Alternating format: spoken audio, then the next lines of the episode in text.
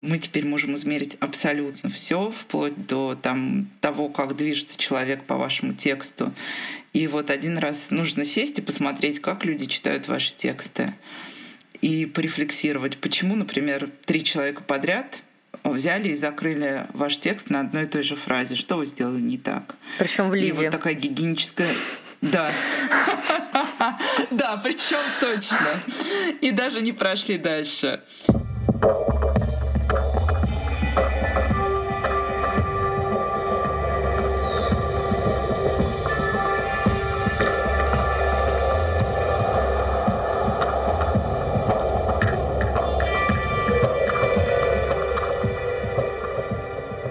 Московское время 12 часов дня. Меня зовут Стася Соколова. Это подкаст «Как писать». Сегодня у меня в гостях Надя Папудогло, главный редактор медиа об образовании и школе Мел FM. Привет, Надя. Привет, Стася. По традиции хочу для начала представить свою собеседницу. Сегодня у нас человек с впечатляющим резюме. Во-первых, Надя превратила портал Мел FM в самый авторитетный портал о школе, который читают даже те, кто в школу не ходит, у кого нет детей. Согласно метрикам, аудитория Мел FM около 5 миллионов уников ежемесячно. Для тематического медиа, где не пишут о звездах, это очень впечатляющий результат. То есть это коммерчески успешный проект. Но самое интересное – это то, что она была главным редактором сайта interfax.ru.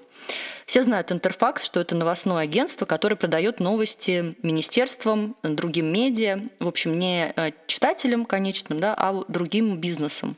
И вот когда агентство Интерфакс решило выйти на новый рынок и продавать новости, в том числе широкой аудитории, читателям, они назначили главным редактором нового сайта Надю Попудогла. Вообще это такая мужская компания Интерфакс, очень мужская должность, главный редактор новостного портала.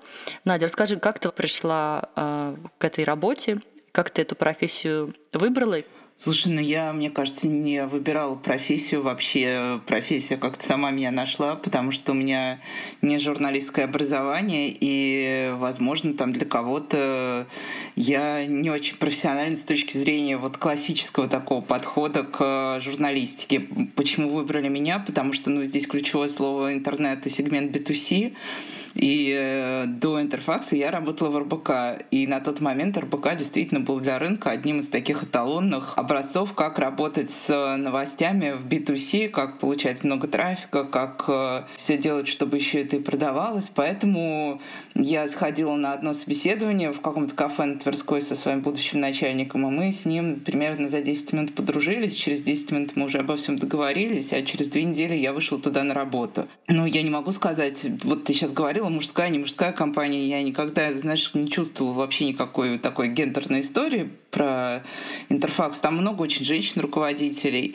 Вот. И мне кажется, тут, э, когда мы вообще говорим про интернет и про новости, и про дистрибуцию, всякое женское и мужское уже давным-давно отвалилось. Влияет только то, понимаешь ты трафик или не понимаешь, а все остальное уже не так уж важно. Сколько тебе было лет тогда? А я не помню. Кажется, ну, наверное, не знаю, лет 27, потому что до 25 я писала диссертацию. А после этого я решила как раз оставить исторический факультет, где я училась и чуть-чуть работала, и заняться чем-то другим. Ну и сначала поработала в РБК, а потом ушла в Интерфакс. Да, я защитила диссертацию, поняла, что мне нужно найти работу, зашла на какой-то сайт а-ля Job.ru или что-то в этом роде, не помню, что тогда было популярным. Решила, что я могу редактировать, и в РБК меня тоже как-то взяли прям после 10 минут собеседования, мне кажется, я начала вот со ставки обычного редактора в новостном отсеке. Сидишь себе и делаешь интернет-новости. Что значит новостная журналистика? Слушай, ну я вообще начинала работать, э, был такой ресурс, я, мне кажется, он до сих пор у РБК существует, он назывался Утро.ру. Это был такой развлекательный новостной ресурс, который помогал переливать трафик, и там было все, начиная от наших любимых, там Наташа Королева потеряла трусы, до политических и культурных обозревателей, которые работают сейчас во многих уважаемых изданиях. И тогда писали отличные материалы. То есть это была такая, э, такой веселый салат, который легко жевался пользователям э, и давал какую-то супер легкую информацию о том, что происходит вокруг, что происходит здесь и сейчас. Но просто, например, вот если мы посмотрим на всю эту позицию 2020 года, ну, становится понятно, почему такие ресурсы потеряли свою популярность, потому что новостей стало очень много, и даже легкие новости уже особо никому не нужны. Узнаем мы новости уже по другим немножко каналам. И когда я говорю про интернет, вообще про интернет-новости, я говорю больше как раз опять про технологию. Ну, потому что для того, чтобы начать работать в интернете, ты тогда должен был понять, что важно, какой объем. Это, собственно, важно и сейчас. Сколько знаков может переварить твоя аудитория, какой у нее будет интерес, какая у нее дорожная карта, когда она тебя читает, как она тебя читает, с какого устройства она тебя читает, и дальше идет бесконечный набор метрических всяких э, историй, которыми ты начинаешь измерять то, что ты делаешь. Ну и желательно, чтобы еще все, что ты делаешь, было осмысленным, а не просто ресурсом. Мы видим миллион таких ресурсов на рынке, которые просто запуливают пространство каким-то бесконечным, я не знаю, это напоминает вот эти машины, которые снег убирают, он летит на обочину, вот этот вот снег, снег, снег, а толку из него никакого, интереса в нем тоже никого нет. Ты знаешь, э, это вся информация, это такой 50 уровень мастерства. А мне хочется докопаться до первого базового, да, потому что единица э, интернета, да, это единица контента. Вот назовем это одной штукой новости. Вот э, все параметры, которые ты назвала, это уже уровень понимания медиа-менеджера. Вот просто давай поговорим о вот этой единице маленькой новости. Ты сразу понимала ее законы? С того момента, как я попала в Интерфакс, когда ты обрабатываешь в день порядка 250 сообщений в своей голове, даже если ты не суперкомпьютер, ты понимаешь, по каким законам все устроено. С новостной журналистикой происходит такая штука. Новости, классические хорошие новости, они отвечают на три вопроса. Они отвечают на вопрос, что, что происходит, например, что это значит и, что, и как это касается лично меня. Вот эти пресловутые вот, so what и now what, что мне с того. И хорошие э, журналисты, даже в формате, ну, я не знаю, просто есть разный стиль новостных э, заметок, но в целом оценить новость с точки зрения соответствия ее вот этим трем э, ВВВ достаточно просто. И писать такие новости тоже достаточно просто. Я не знаю, Стась, вот я не могу сказать, что было какое-то, знаешь, прям такое глубинное открытие для себя, что такое новость. Ну, наверное, потому что я училась на историческом факультете. И когда ты очень долго занимаешься старостями, понять потом, что такое новости, достаточно достаточно просто. Вот и все. Надя, а в чем проблема новостей в 2020 году? С новостями как раз происходит очень печальная вещь. Вот сейчас, когда был коронавирусный период, э, э, все новостные сайты очень сильно выросли. Ну, потому что все хотели больше новостей и хотели знать, когда все закончится и что вообще происходит. Почему все эти сайты вернулись на свои прежние показатели с каких-то пиковых точек роста? Потому что в обычной жизни э, мы так много не интересуемся новостями. И в обычной жизни многие новостные сайты нам не объясняют, что произошло. Они нам просто говорят, евро вырос, и ты думаешь, и что дальше? брать, сбрасывать, покупать, бежать. Или они говорят, типа, э, по данным того-то, того-то, возможно, спрос на нефть, тра-та-та. И обычный пользователь думает, так, это что, опять мы окажемся в кризисе, но никто ему ничего не объясняет.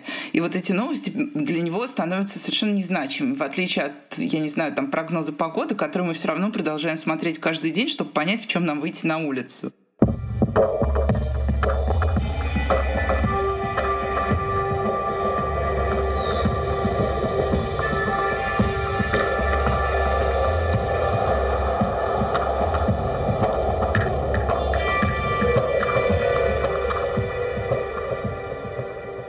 Эта формула хороших новостей, вот, so what, now what, это на самом деле формула хороших текстов и в глянце тоже. Когда я работала в Конде Наста, там очень часто цитировали формулу Конде Монтроза Наста, основателя. Он говорил так, мы можем взять букетик фиалок и продать его за 2 доллара, а можем сделать из них выжимку, эссенцию и продать уже за 100. И вот эта эссенция – это аналитика. Нужно не просто рассказать, что за человек-дизайнер, но дать оценку его платьям, рассказать, куда нам их носить и как они изменят жизнь читателя. Это та же формула вот, so вот, now вот, да. И знаешь, как я поняла, что журналы должны умереть или как минимум переродиться в новом качестве. Когда в 2015-2017 годах стали приходить молодые авторы, которые писали старым языком времен журнала «Ровесник», таким тягучим, Они рассказывали биографии дизайнеров или просто про платье без аналитики вообще. То есть не пользовались неизвестными уже 70 лет формулами Конде Наста, не вот этими новостными фишками. И вот у меня вопрос к тебе. Мы с тобой говорили уже об этом. Вот как ты считаешь, почему очень часто молодые современные люди вдруг пишут вот так вот? Э, ну, это же не выдерживает, да, никакой критики.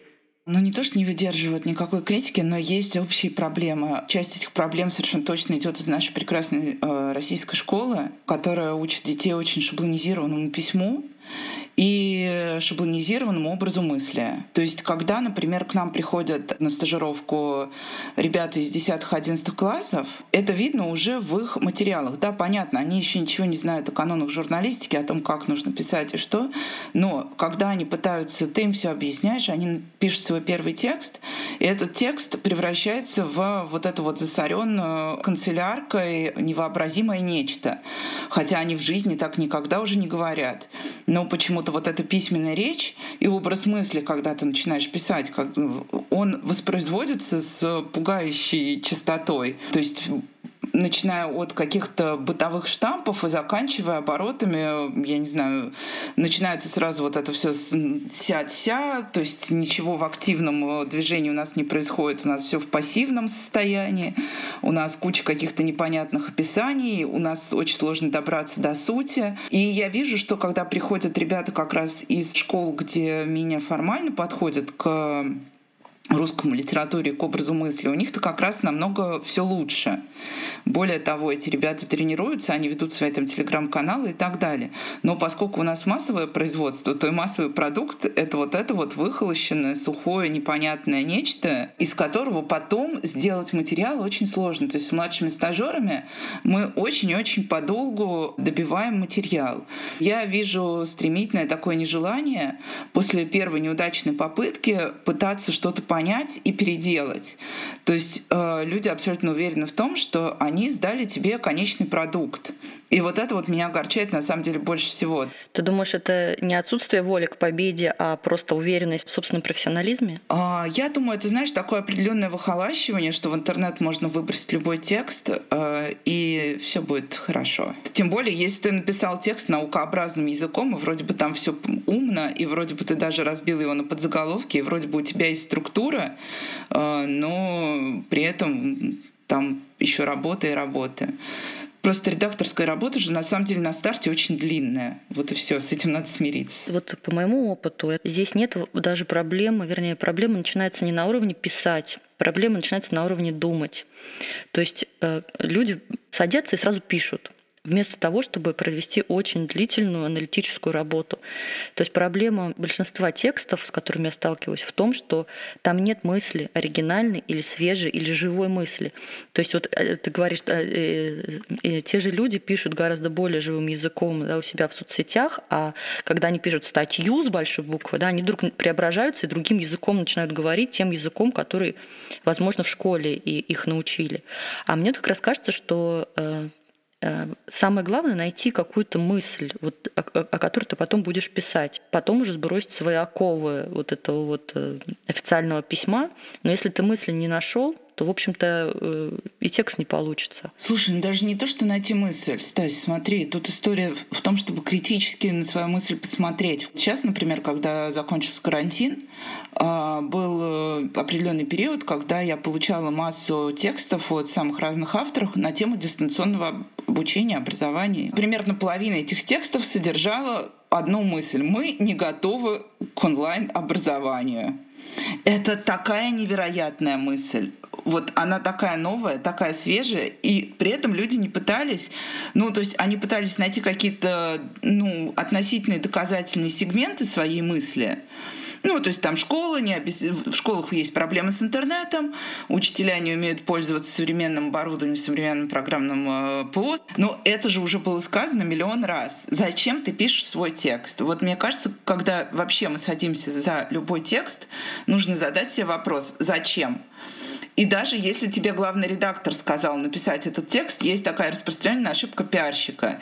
Я написал этот текст и разослал его всем вам, потому что Иван Иванович сказал мне, что так надо. Так вот, даже в авторитете главного редактора, в авторитете кого угодно. Когда вам дают какую-то тему, и вы начинаете ей заниматься, если вы критически посмотрели на эту тему и увидели, что там нечего сказать нового, что это уже что тема высосана из пальца, что там недостаточно фактуры, а, тема недоказательна, ну и так далее. Там может быть масса сценариев, что будет с темой, но нужно иметь храбрость сказать самому себе, например, я не справлюсь, или это не тема. Дальше пойти к своему главному редактору и сказать, дорогой, я не хочу этим заниматься, потому что это пуста, пустота. Главный арбитр — это здравый смысл. По сути, вот э, э, необходимо вооружиться здравым смыслом при любой работе. И вот в журналистике, да, это же здравый смысл должен тебе подсказать, тема стара, у темы нет глубины. Да, это здравый смысл, критическое мышление. Как раз то, чему в нашей школе, как я говорила, не очень хорошо учат. Есть какой-то универсальный совет? Как включить голову?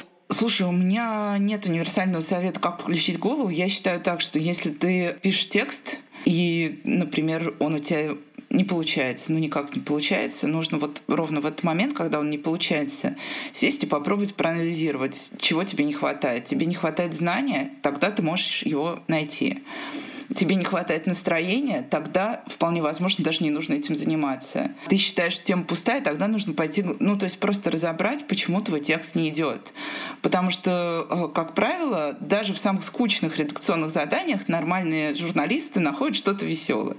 Э, есть такой классический текст Колесникова про грибы, вот можно сколько угодно говорить там про Колесникова и о его нынешнем статусе, но вот я считаю, что текст про грибы — это прекрасный пример того, как можно сделать заметку о сезонных отравлениях грибами, достаточно скучную и протокольную, настоящим шедевром, э, который будут потом цитировать много-много лет, даже уже те, кто не знает, что это текст Колесникова про грибы в «Коммерсанте». То есть, если тебе самому не весело, да, то твоему читателю будет не весело так же. Сделай так, чтобы тебе было весело и... Чтобы тебе было интересно и классно, да.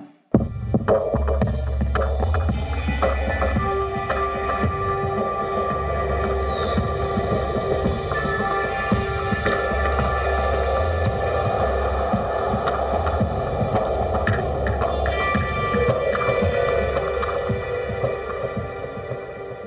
в твоей биографии был такой очень интересный э, момент перехода, переключения. Ты несколько лет была главным редактором сайта Интерфакс, то есть перерабатывала, как ты говорила, там, э, не знаю, 100 тысяч знаков ежедневно новостей, переваривала. И потом ты стала мамой, ушла в декрет, и вдруг начала писать тексты о детях, э, про материнство, и это уже совершенно другой язык. Это уже язык личный, уже язык экспрессивный, эмоциональный. Как легко тебе удалось переключиться? Слушай, ну мне кажется, я же никогда в жизни не разговаривала языком новостей. Для меня язык новостей — это рабочий язык. В принципе, переключаться между тем и другим — это достаточно, ну, несложная задача, потому что ни один нормальный человек в жизни не будет э, говорить э, «Москва», 1 сентября, и так далее. Ну и писать точно так же. Ты и писать не будешь точно так же. Хотя, с другой стороны, знаешь, момент сложный для меня был на самом деле не переключение на блоговые тексты, потому что я всегда что-то немножко писала помимо новостей. Просто это были какие-то другие сущности и другие форматы. А с блогом все было просто, потому что я прекрасно понимала, кто может прочитать то, что я написала. И, в принципе, это был такой супер простой приятельский разговор. Я ориентировалась на таких же людей, как я сама, чуть-чуть неуверенные в себе. Те, кто любит посмеяться над шутками, те, кто любит не очень длинные тексты, и, собственно, я просто шла по пути того, что аудитория — это я. И мне было очень легко. Мне было не очень легко потом, когда я пришла в МЕЛ, когда, знаешь, ты села опять на рабочий стул, и за рабочий стол, а не дома что-то написал у себя на ноутбуке. Во мне вдруг включился человек из интерфакса, который очень долго пытался, внут... ну, вернее, он не пытался, он внутренне сопротивлялся тому самому простому и понятному языку. То есть мне приходилось очень много вычеркивать из э, моей собственной правки к каким-то текстам, причем именно технической правки. По смыслу, со смыслами у меня не было проблем, но я по инерции продолжала везде э, вставлять спикеров, подтверждать цитаты, подбирать бэкграунды и делать это в таком стандартном протоколе. Но потом я поняла, что этот протокол, кстати, работает везде. Просто он тоже должен быть адаптирован с точки зрения того, как, каким его сможет осилить твоя аудитория. Осилить в хорошем смысле, опять же, а не в плохом. Надь, то есть у тебя не было вообще такой проблемы, как найти свой авторский голос э, в текстах, когда ты начала писать как Надя, э, блогер э, о материнстве, блогер, который рассказывает о своем ребенке и о жизни своей семьи? Нет, с языком у меня не было проблем. У меня была только внутренняя проблема этики рассказа о своей семье, но ее решил мой друг, который сказал, что приватности больше не существует, и я решила, что в хорошем смысле я буду использовать его формулировку, потому что всегда есть две приватности на самом деле, та, которая не существует, и та, которая существует. И вот я удачно себя вмонтирую между ними.